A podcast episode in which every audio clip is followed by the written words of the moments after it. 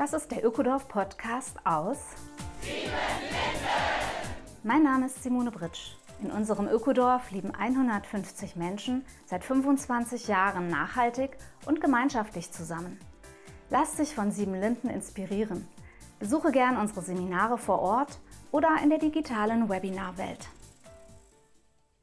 Hallo und herzlich willkommen, Folge 83 Ökodorf Podcast aus Nein, heute nicht aus Siebenlinden. Das ist eine besondere Folge. Heute aus dem Ökodorf Tamera. Ich bin hierher gereist, um etwas über Wasser zu lernen. Die Situation hier in der Region Alentejo in Portugal hat sich in den letzten fünf Jahren kontinuierlich zugespitzt. Durch ein ausgetrocknetes Flussbett bin ich gelaufen, das letztes Jahr noch Wasser hatte. Einen trockenen Brunnen habe ich gesehen. Viele der portugiesischen Stauseen haben nur noch wenig Trinkwasservorrat und Quellen sind ausgetrocknet. Waldbrände, sind eine ständige Bedrohung. Und mitten in dieser Landschaft befindet sich seit über 25 Jahren die Gemeinschaft Tamera, die einen Permakulturkurs anbietet, der lehrt, wie Wasserretentionslandschaften aufgebaut werden können. Wasserrückhaltung, also die Schwammwirkung des Geländes wieder zu verstärken. Das, was hier schon umgesetzt wird in Tamera, ist auch übertragbar auf Nordeuropa, auf die Altmark, auf Siebenlinden. Denn viele von uns treibt die Frage um, wie unsere Landschaften wieder reicher an Wasser werden können. Siebenlinden war in den letzten Jahren stark von Trockenheit betroffen. Ich spreche in diesem Podcast mit Silvano Rizzi, der seit 2014 in Tamera mit viel fachlichem Verstand und zwei zupackenden Händen für das Thema Wasser geht. Agua na Terra. Wasser in die Erde zurück. Hallo Silvano, wir sind wieder hier. Hallo Simone. Ja. Wir haben ja heute Nachmittag eine Exkursion gemacht, mhm. hier im Süden von Portugal. Ähm, ich muss sagen, ich fand das ein bisschen heftig, durch dieses ausgetrocknete Flussbett zu gehen ja. und mal zu registrieren. Es ist super trocken bei euch hier. Und es kommt so ähm, stark in der Landschaft an, dass da ein mhm. ganzes Bachbett ausgetrocknet liegt. Ja, ja, leider. Auf jeden Fall, die Kontraste sind stark zu sehen hier in Südportugal und den Unterschied von vor 50 Jahren oder 10 Jahren und jetzt klimatisch ist auf jeden Fall ein großer, großer Unterschied. Ja. Ja, Mensch, was sind noch andere Anzeichen hier, für die die große Trockenheit mit sich bringt? Ähm, ja, die Waldbrandgefahr und, und, die Waldbrände, die hier jedes Jahr eigentlich sind, auch hier direkt in unserer Umgebung, äh, wird immer mehr und wird leider schon fast zu einem Alltag und auf jeden Fall ein Teil oder ein Anzeichen für die Klimaveränderung und für die Landnutzung, die hier passiert. Andere Anzeichen sind Überflutungen zum Beispiel im Winter, wenn der Starkregen kommt. Man sagt oft, das sind dann die zwei Seiten der gleichen Medaille. Ähm, Fluten und Waldbrände das ist eigentlich, sind die Auswirkungen vom gleichen, vom gleichen Thema. Erosion, Bodenarmut und so weiter. Das sind alles Anzeichen davon. Ja, es ist eine wunderschöne, traumhafte Landschaft eigentlich und doch so sehr in Wassernot geraten. Und mitten in dieser Situation liegt jetzt das Ökodorf Tamera, wo ich auch gerade zu Gast mhm. sein darf. Ich bin ja. jetzt schon ähm, sechs Tage bei euch und mache bei dir und deinem Kollegen Markus den Wasserretentionslandschaftenkurs mit. Sag doch ein paar Sätze zu Tamera, dass wir hier ankommen. Also wie viele Menschen leben hier und äh, wie groß ist das Land? Ähm, ja, also Tamera, das Heilungsbiotop Tamera gibt es jetzt schon seit circa 25 Jahren, hier in Portugal, im Süden Portugal, Alentejo.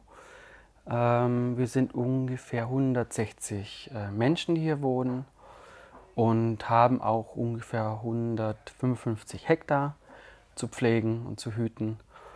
Und äh, ja, wir haben, wir sind im Waldaufbau zuständig, äh, wir haben Wiesen, wir haben Wasserläufe.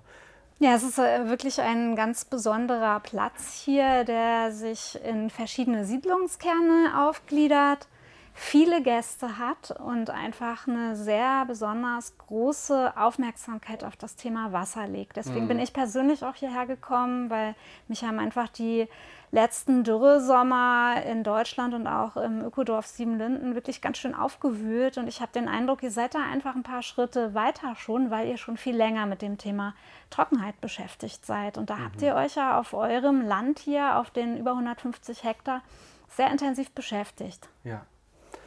Naja, das fing äh, schon recht früh an, als Tamera hier gegründet wurde, äh, wurde es schnell klar, dass vor allem auch durch die vielen Gäste, die wir immer empfangen hatten, wir relativ viel Wasser verbrauchen. Und zuerst hat, hatte man gedacht, dass es nicht diese Mengen an Wasser hier gibt. Und man musste Wasser ähm, einkaufen, die äh, in der Nachbarschaft, im Dorf, die gebracht wurden mit Tanks. Und man wusste, dass das nicht wirklich nachhaltig bzw. regenerativ ist, dieses System. Und man hatte dann nach äh, Beratung Unterstützung gesucht und auch gefunden, nämlich mit Sepp Holzer, der Permakulturspezialist aus Österreich. Und der kam dann hierher und hat uns durch seine Augen sehen lassen und uns überzeugt, äh, dass wir wirklich viel Wasser eigentlich haben und dass es nur darum geht, dieses Wasser zu managen. Und er hatte recht damit natürlich. Wir haben dann den ersten Wasserretentionsteich gebaut oder See und der war dann nach einer Regensaison auch voll mit Regenwasser, mit Abwasser. Und dadurch hat man gesehen, ja, es geht richtig viel Wasser ähm, durch den Regen auf dieses Land und wird aber leider durch Erosion eigentlich abfließen ins Meer direkt. Und durch diese Wasserretentionsbecken zum Beispiel kann man dieses Wasser aufhalten, verlangsamen und im Land wieder einsickern lassen. Ja, das ist auf jeden Fall etwas, was ich von euch schon gelernt habe. Wasser verlangsamen, Wasser verteilen und dann Wasser versickern. Mhm, ja, Darum geht es viel in diesem Kurs. Ja, ja ich habe wirklich richtig. viel gelernt, also ähm, und zwar auch hands-on. Ja, wir sind ja auch ähm, aktiv bei euch an einem kleinen ähm, Talhang hier mhm. tätig. Und dort äh, bauen wir als Kurs im Moment Schwellen. Das ist also auch ein Weg, äh, den Fluss des Wassers, äh, den Hang runter zu verändern. Vielleicht erzählst du noch mal, was du dir für diesen Hang erträumt hast, konzeptioniert hast und jetzt mit uns umsetzt. Ja, okay. Es freut mich, dass du die drei S äh, hier reinbringst. Also auf Englisch ist es nämlich Slow, Spread und Sink, also verlangsamen, verteilen und einsickern zu lassen. Das ist eines der wichtigsten Prinzipien der Wasserretentionslandschaft. Und das heißt, und vor allem von oben nach unten arbeiten auf dem Land mit diesen drei S. Und das äh, hat dann zur Folge, dass man dezentral das Wasser so gut wie es geht in der Landschaft einsickern lässt. Und dadurch gewinnt das, das Wasser bzw. die ganze Landschaft das höchste Potenzial, weil es alles Wasser, was es bekommt, am besten nutzen kann. Also am besten ist es, jeder Tropfen, der fällt, kann da einsickern, wo er wirklich fällt und nicht oberflächlich abfließen und sonst könnte er zum Beispiel Erosion erzeugen, ähm, was wirklich sehr äh, negativ wäre für, für das Land und auch natürlich für die Menschen Bach- oder Flussabwärts, was dann Überflutungen erzeugen könnte. Und so haben wir auch da bei diesem kleinen Tal, haben wir jetzt von oben nach unten gearbeitet. Wir haben kleine ähm, Wiesengräben auf der Höhenlinie, aber auf Kontur gelegt, so dass das, das Wasser, was äh, abfließen würde, dort reinfällt sozusagen, verlangsamt dort und sich dort auf, dann auf der Kontelinie aufteilt und dort Zeit hat einzusickern. Und wenn es einsickert, einmal wird es verwendet von der Vegetation drumherum oder und sickert tiefer ein ins Grundwasser und füllt da das Grundwasser auf. Mit die Anzeichen dann von einem vollen äh, Grundwasser sind nämlich die Quellen. Das heißt, durch das, dass wir das Wasser, Regenwasser einsickern lassen, ähm, unterstützen wir auch, dass die Quellen wieder anfangen zu fließen oder weiterhin fließen das ganze Jahr lang und dadurch auch dann wieder die Flüsse und Bäche das ganze Jahr lang fließen. Also dadurch versuchen wir, den großen und den kleinen Wasserkreislauf wieder zu schließen. Und in diesem kleinen Tal haben, haben wir eben mehrere von diesen Wiesengräben angelegt, wie du weißt. Ähm, und weiter unten einen kleinen saisonalen Teich. Und die bepflanzen wir auch dann gleich äh, mit, verschiedener, mit verschiedenen Arten von, von Waldbäumen und Büschen und werden das Ganze auch dann so schnell wie möglich mulchen mit dem regionalen Heu, das voll ist mit Samen und dann kann eigentlich der Regen äh, gleich kommen. Mhm. Also wir haben ja auf den äh, Höhenlinien quasi, haben wir auch alles genau eingemessen und mhm. gelernt, wie man das macht, haben wir diese Wiesengräben angelegt. Und das ist ja eine Lösung, um Wasser zu verlangsamen, wenn es ähm, geregnet hat und es den Hang runterlaufen ja, würde als Run. Eine Technik von vielen. Ja, was hast du noch äh, in petto? Ach, also die Swales sind auf jeden Fall mit einer meiner Lieblingstechniken es gibt so viele antike Techniken, ähm, wie zum Beispiel auch die Terrassen, die Terrassierung, also von in China, also Asien bis hin die Römer und so weiter. Überall gibt es eigentlich auf der Welt Terrassen, auch die Mayas und Inkas. Also überall hat man das verwendet, um Wasser einzusickern von oben nach unten, um Erosion zu vermeiden und Bodenaufbau zu ermöglichen und eben auch die Landwirtschaft an steilen Hängen. Also die Terrassierung war eins, die Swales, Checkdams, temporäre, saisonale ähm, Retentionsbecken und so weiter. Ja, selbst das Mulchen und Einsäen und Bäume pflanzen sehe ich schon als äh, Technik für die Wasserretention. Mhm. Ja. Also das, der schlechteste Fall ist ja im Grunde brach liegender, offener Boden, wo das Wasser drauf prasselt und wenn der dann nicht sehr saugfähig ist, dann äh, läuft es halt einfach runter, oder? Ja, das ist eigentlich der Klassiker, was leider eigentlich schon normal geworden ist, dass man die Landschaft, die Böden aufpflügt, aufmacht und äh, offen für lange Zeit äh, stehen lässt und der, der Wind und der Wasser- und Sonnenerosion sozusagen äh, brach liegt. Und bei dem ersten Starkregen vor allem wird oft das von oben nach unten einfach abgewaschen, die ganzen Sedimente und der Humus. Und es landet dann sozusagen im, im Bach, im Fluss, im Tal und im schlimmsten Fall auch noch dann im Meer und fehlt dann sozusagen äh, in der Landschaft. Ja, das ist mir auch sehr, sehr bewusst geworden jetzt ähm, in dem Kurs hier, wie sehr das Thema Wasser, Oberflächenabfluss äh, des Wassers zusammenhängt mit der Vegetation und auch mit dem äh, Boden, mit dem Aufbau von Humus und der Fruchtbarkeit, mit der Artenvielfalt. Also letztendlich äh, geht es ums große Ganze. Mhm. Ja, meine, das, das Thema Wasser verbindet ja uns alle und, und eigentlich alles. Ähm, der Boden ist wahnsinnig wichtig mit der Vegetation, ähm, weil sie einfach das Wasser abfangen und aufnehmen und es verlangsamen. Das heißt, ein guter, fruchtbarer Waldboden kann wahnsinnig viel Wasser aufnehmen und halten und gibt es dann ganz langsam ab an die Vegetation, an das Myzel, an die Bakterien, aber auch langsam ins Grundwasser. Und das ist unser großer Schwamm, unser großer Puffer, der eigentlich das ganze Jahr normalerweise das Wasser ähm, hält und, und langsam abgibt. Wenn wir den aber nicht mehr haben, dann fällt es eben auf diesen kargen Boden und folgt der Gravitation hangabwärts nach unten und kreiert eigentlich nur Schäden, vor allem dann Überflutungen weiter unten. Und es ist eine, eine große Katastrophe. Ja. Deswegen, eigentlich ist die Wasserretention dazu da, dieses Wasser aufzufangen, damit die Vegetation wieder in der Umgebung es einfacher hat zu wachsen, um Bodenaufbau zu leisten und auch um die Biodiversität äh, zu vergrößern. Also diese Wasserretention ist eigentlich dazu da, Bodenaufbau und Biodiversität. Wir haben auch so einen tollen äh, Satz gehört, äh, Bäume pflanzen heißt Wasser pflanzen. Ja, Tja, diesen Punkt kann man jetzt aus vielen Aspekten äh, beantworten.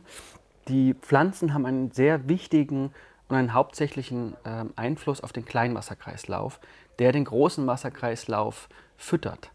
Und zwar können ja, also Bäume und, und Pflanzen und eben ganze intakte Wälder generell helfen wahnsinnig, äh, Regen zu erzeugen. Und äh, damit meint man eigentlich verschiedene Sachen. Und zwar können Pflanzen und Wälder ähm, feine Partikel in die Luft schleudern, die dann helfen, das Wasser, also den Wasserdampf, hoch in der Luft, in der Atmosphäre wieder zu kondensieren. Das dann eben die äh, Wolken kreiert, was dann wieder eben den, den Regen erzeugt. Und man sagt aber auch, dass, dass Bäume und Wälder Regen kreieren, weil jeder Wald, jede Pflanze hat seinen eigenen kleinen Wasserkreislauf. Sie, sie, sind, sie bestehen aus wahnsinnig viel Wasser und sie nutzen auch wahnsinnig viel Wasser. Und sie ernten aber auch viel Wasser aus der Luft heraus. Und ein Baum, sagt man, kann so zwischen 100 bis 1000 Liter ungefähr an Wasser verbrauchen pro Tag. Und das fügte aber den Wolken, die oben drüber hinweg fliegen, die meistens eben vom großen Meer kommen, vom Atlantik oder von großen Wasserkäupern, die vorbeifliegen, da wird das Wasser von den Bäumen, dieser Wasserdampf, der von der Evapotranspiration entsteht, dieser Dampf kommt zu den großen Wolken hinzu und füttert die und das wird dann in der Nachbarschaft und in der nächsten Region oder auch in den nächsten Ländern inlands wieder runterkommen als Regen. Und so gibt es eine ganze Kette vom Meer bis inlands wo die Bäume eben die Wolken füttern und somit auch Regen erzeugen. Das ist wahnsinnig wichtig. Man, man sieht es jetzt, was passiert, wenn es eigentlich keine Bäume mehr gibt, wenn es keine Biodiversität mehr gibt.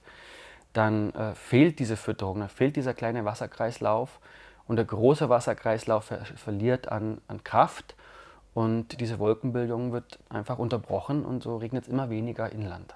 Ja, ich meine, der ähm, Aufenthalt hier in Tamera gibt mir auf jeden Fall das Gefühl, so ein, so ein Impuls von Hoffnung, dass äh, diese lokalen Aktionen auf dem eigenen Grundstück, auf dem eigenen Land, den Wasserhaushalt wieder zu regenerieren, ja. äh, Vegetation wachsen zu lassen, irgendwie ein, eine Auswirkung haben kann, also zumindest eine, einen kleinen Beitrag sein kann. Und ihr macht da ja Fall, sehr ja. viel.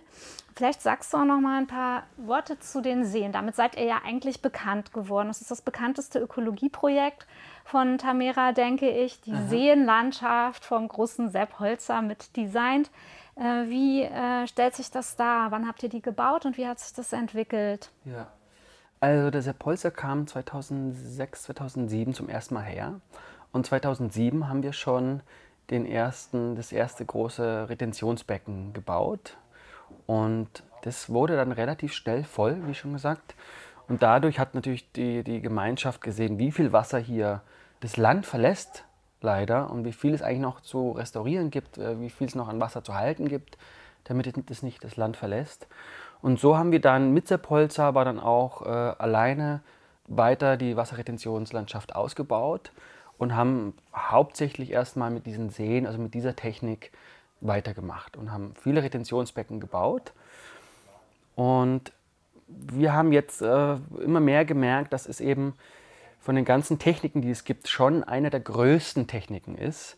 Und wenn wir den Prinzipien treu sein wollen, wenn man von oben nach unten arbeitet und Slow Spread Think, also verlangsamen, verteilen und einsickern lassen will, dass es viel mehr noch kleinere Strukturen, kleinere Techniken braucht, die man auch wirklich weiter oben am Hang in der Landschaft anwenden kann. Weil Seen, diese Retentionsbecken, kann man nicht überall oben in der Landschaft bauen. Man braucht ein gewisses Ein Wassereinzugsgebiet und eine gewisse Größe an Tal. Und äh, so haben wir gemerkt, wir wollen das Wasser nicht nur unten im Tal in diesen Retentionsbecken auffangen, sondern viel weiter oben einsickern lassen. Am besten schon da, wo, es, wo der Tropfenregen runterfällt. Und so hat man eben diese Swales, ähm, viel weiter nach oben gemacht. Wir haben auch auf der Kontolinie Tiefenlockerungen gemacht mit so, einem, mit so einem kleinen Ripper, mit so einem Zahn und da dann reingepflanzt. Das sind viel feinere Techniken, die man schon ganz oben am Hang eigentlich anfangen kann äh, umzusetzen. Und ich glaube eben, dass das Potenzial des Landes viel größer ist, die Restauration des Landes viel größer ist, wenn das Wasser oben einsickert und von oben nach unten, unterirdisch vor allem, das ganze Land anreichern kann mit Wasser. Ja, die Seen sind ja auch im Moment durch die letzten trockenen Jahre gar nicht so stark gefüllt. Ne? Ja. Also das ist ja dann auch was, was man sich wahrscheinlich als, ähm, äh, wenn man ein Gelände hat, wünscht, dass die Seen auch so ein bisschen zum eigenen Wohlbefinden beitragen. Und das ist ja bei euch jetzt gerade eher so ein bisschen, äh, sieht ein bisschen trocken aus, oder? Ja, es sieht jetzt vor allem in den großen Retentionsbecken sieht jetzt äh, recht trocken aus. Ähm, die ganze Retentionslandschaft ist auf jeden Fall, also vor, vor allem für Extreme ausgebaut, vor allem diese großen Becken. Ähm, diese Extreme im Sinne von viel Wasser hatten wir jetzt schon seit einigen Jahren nicht mehr. Mhm. Äh, wir hatten sie zuvor, deswegen sind die Retentionsbecken auch sehr schnell voll geworden. Sie wurden auch vor allem gebaut in einer Zeit, wo viel Regen runterkam. Und in den letzten Jahren eben gab es eigentlich eher eine, eine Trockenzeit. Mhm. Das heißt, diesen Puffer, den wir hatten, durch das, durch das, dass die Retentionsbecken gefüllt waren, haben wir jetzt die letzten fünf Jahre Trockenzeit eigentlich richtig gut nutzen können. Mhm.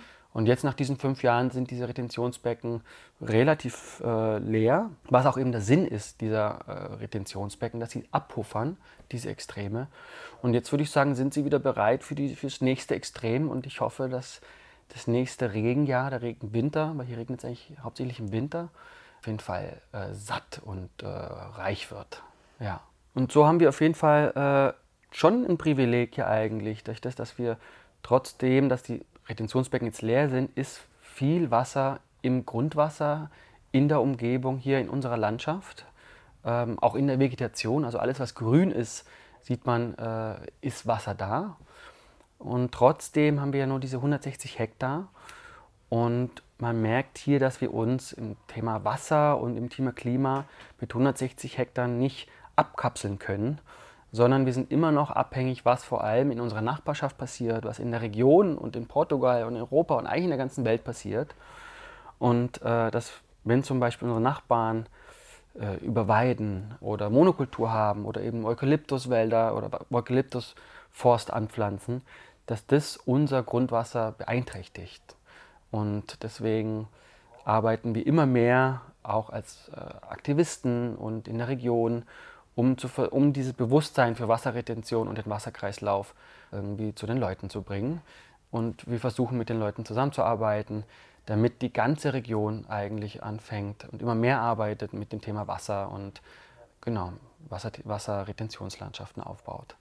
Also auf jeden Fall, wenn man an der Grenze steht zu euren Nachbarn und aufs Tamera-Land und zu denen schaut, sieht man einen ganz deutlichen Unterschied. Also ja. bei euch hat die Vegetation, die Vielfalt schon sehr schönes Ausmaß ja. angenommen. Das ist ganz toll zu sehen. Und ja, das ist ja auch eure Haupt, euer Hauptansatz eben zu ja, renaturieren und dann auch der Natur eigentlich, das können wir nochmal aussagen, ne, dieser kleine Hang, wo wir gearbeitet haben, der soll ja dann sich selber überlassen werden. Ja. Letztendlich mit minimalem Management äh, eigentlich den Prozess selber machen und seinen Weg finden zu einem intakten Ökosystem wieder. Genau, das soll einfach Wald werden. Wir hatten ja. das bis jetzt immer, dieses Tälchen gemäht äh, für, für die Weide, also als Weidemanagement und für unsere Pferde.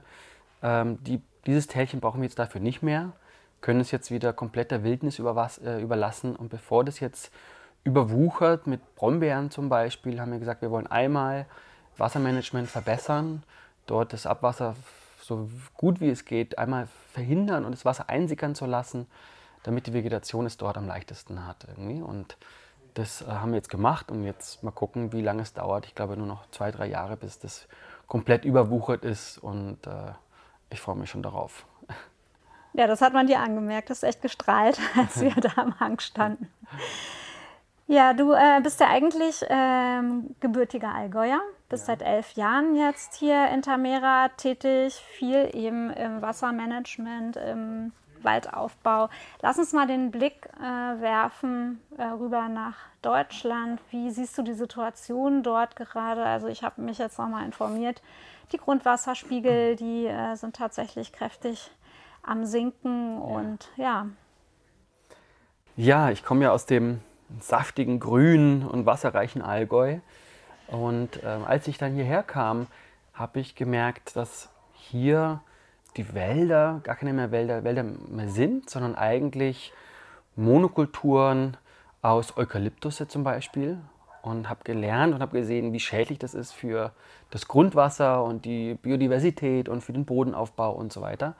Und habe dann aber erst durch das gemerkt, dass ich eigentlich, also dass mein Bild von Wald geprägt ist von den Fichtenwäldern, hätte ich es jetzt damals gesagt. Und jetzt würde ich sagen, von den Fichtenforst, Fichtenmonokulturen bei mir im Allgäu geprägt wurde.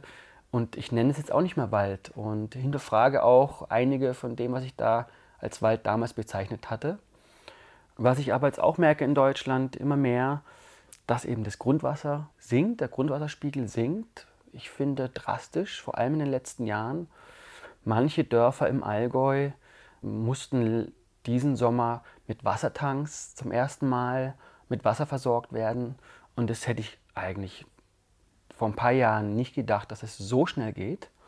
Man hört davon auch, auch relativ wenig. Man sieht davon auch wenig, weil eigentlich das Allgäu oder Deutschland relativ grün noch ist, weil es immer wieder regnet, aber eigentlich an vielen Stellen ist es wie eine grüne Wüste. Es ist meistens eine Art oder wenige Sorten an, äh, an, an, Pflanzen oder Bäume auf den Wiesen und äh, ja, so ist die Biodiversität auch sehr gering und der Bodenaufbau auch.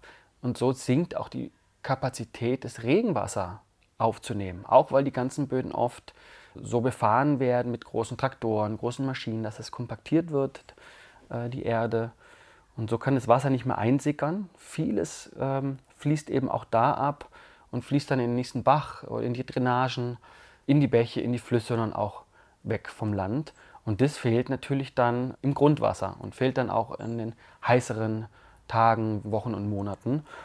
Und leider, ist aber auch ein Klassiker, schiebt man das dann auf die Klimaerwärmung und dass man eigentlich gar nichts machen kann. Und man bringt es aber gar nicht oft zusammen mit dem, dass das Wasser eigentlich nicht mehr das machen kann, wozu es eigentlich da ist. Und äh, dass es einsickert. Und der große Wasserkreislauf und der kleine Wasserkreislauf sind nicht nur in Portugal und im Süden unterbrochen, sondern auch, auch in Deutschland zum Beispiel. In Deutschland spielt ja auch sicher das große Thema Versiegelung äh, noch mal mehr eine Rolle. Ne? Wir haben einfach so viele Ballungsräume, die äh, dicht sind.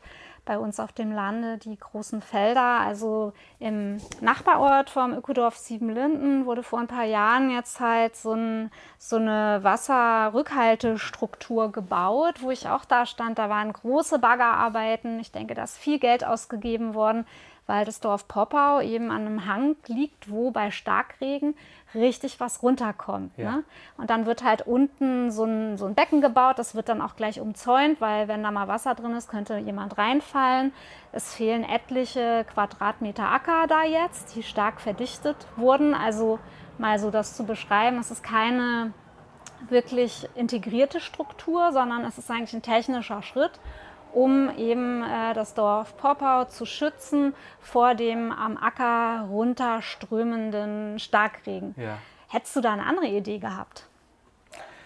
Also ich versuche ja immer mal so gut wie es geht meinen Prinzipien treu zu bleiben, von oben nach unten, so klein wie möglich, klein strukturiert wie möglich. Da wo der Tropfen fällt, soll er einsickern.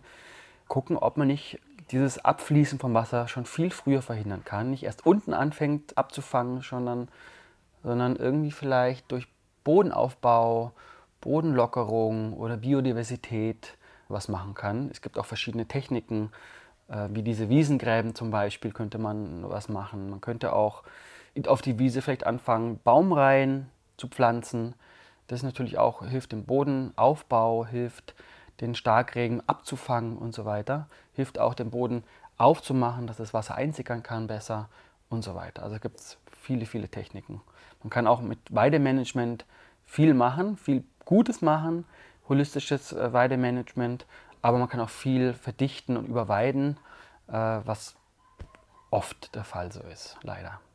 Das heißt also, du siehst vieles, was du hier in Portugal hast anwenden und entwickeln können, als übertragbar an auf viele Gegenden ja, in Deutschland. Die, die zwei Seiten der Medaille, äh, Feuer und äh, Überflutung, ist eigentlich immer das Gleiche, egal wo man hingeht in der Welt. Ähm, es geht immer um die Landschaftsnutzung, ähm, viel eben von der Landwirtschaft, aber auch die Versiegelung durch Städte und Straßen und so weiter. Die Themen sind eigentlich immer die gleichen. Und in manchen Ländern sieht man es halt extremer, weil es dort heißer ist, weil dort die Klimaveränderung noch stärker, noch stärker spürbar ist. Aber es kommt immer mehr auch nach Deutschland. Eben auch die Waldbrände. Ich war vor ein paar Wochen in einer äh, Gemeinschaft und bei Freunden, die haben mir erzählt, dass, dass seitdem sie dort sind, seit glaube ich 30 Jahren, jedes Jahr das Grundwasser um einen Meter sinkt. Ich finde das drastische Zahlen und ich denke, man sollte da wirklich drastisch was äh, verändern, um ja, den großen Wasserkreislauf wieder äh, aktivieren und, und verstärken.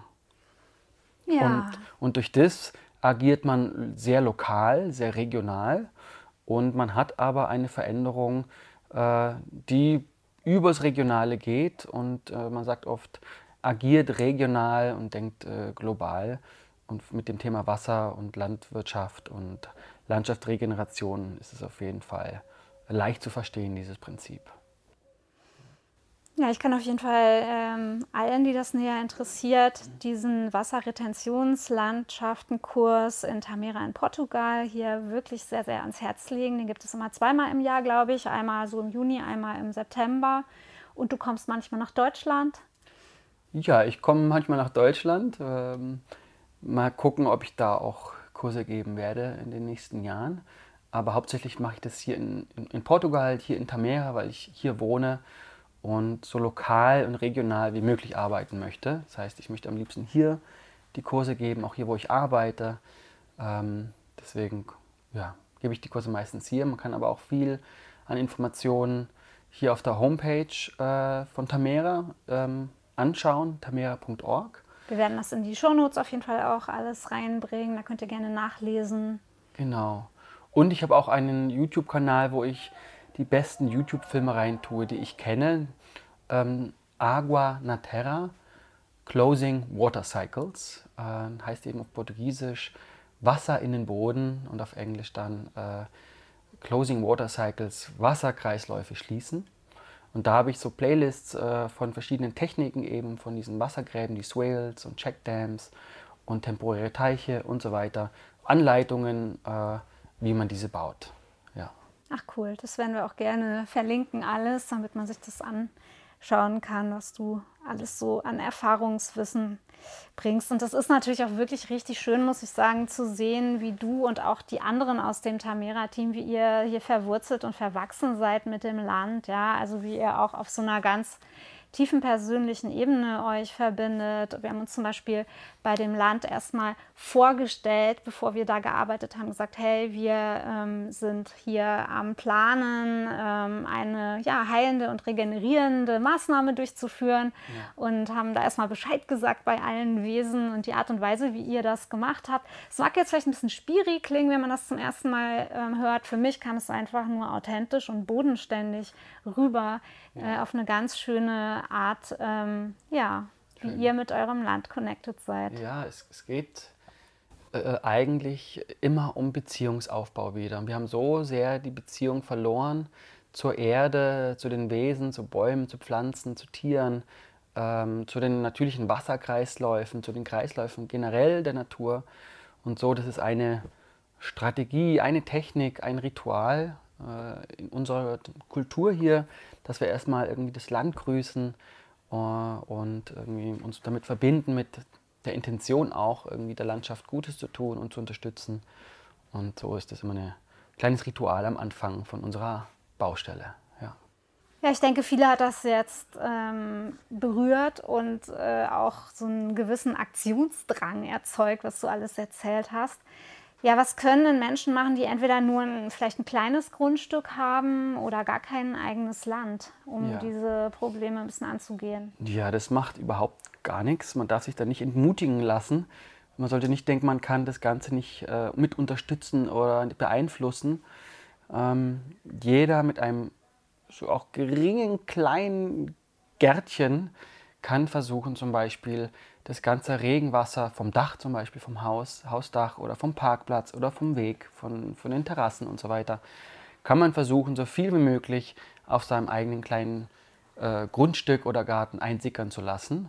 Ähm, in Städten nennt man das, sind das dann die Schwammstädte zum Beispiel. Also da kann man sich irgendwie anschließen und es unterstützen, diese Bewegung. Schwammstädte. Schwammstädte, mhm. ja. Und man kann aber auch durch seinen Konsum viel unterstützen und viel verändern. Nur eine kleine Handbewegung sozusagen im Supermarkt, ob man jetzt äh, zum konventionellen Produkt oder zu einem Fairtrade, biologisch angebauten Produkt äh, schwenkt, das, das macht schon einen, einen kleinen Unterschied. Und ich glaube, wenn wir den immer mehr machen und wir alle machen, haben wir eine große Wirkung. Also jeder kann da einfach mitmachen und äh, eben an seinem Konsum einfach ein bisschen arbeiten und ein bisschen was verändern das wäre schon ein guter, ein guter Start. Ja, auf jeden Fall einen ganz herzlichen Dank für euer Engagement hier und für diese langjährige und vertiefte Arbeit. Ja, danke dir, dass du gekommen bist hier und das, das Interesse hast an Wasserretentionslandschaften. Das war sie, die neue Folge des Ökodorf Podcasts aus Siebenlinden. Besuche uns auf www.siebenlinden.org oder komm zu Seminaren ins Ökodorf Siebenlinden in die ländliche Altmark. Auch in unseren neuen Online-Kursen der Webinarwelt kannst du alles über Nachhaltigkeit und Gemeinschaft lernen. Der Ökodorf Podcast aus Siebenlinden ist eine Produktion vom Freundeskreis Ökodorf e.V.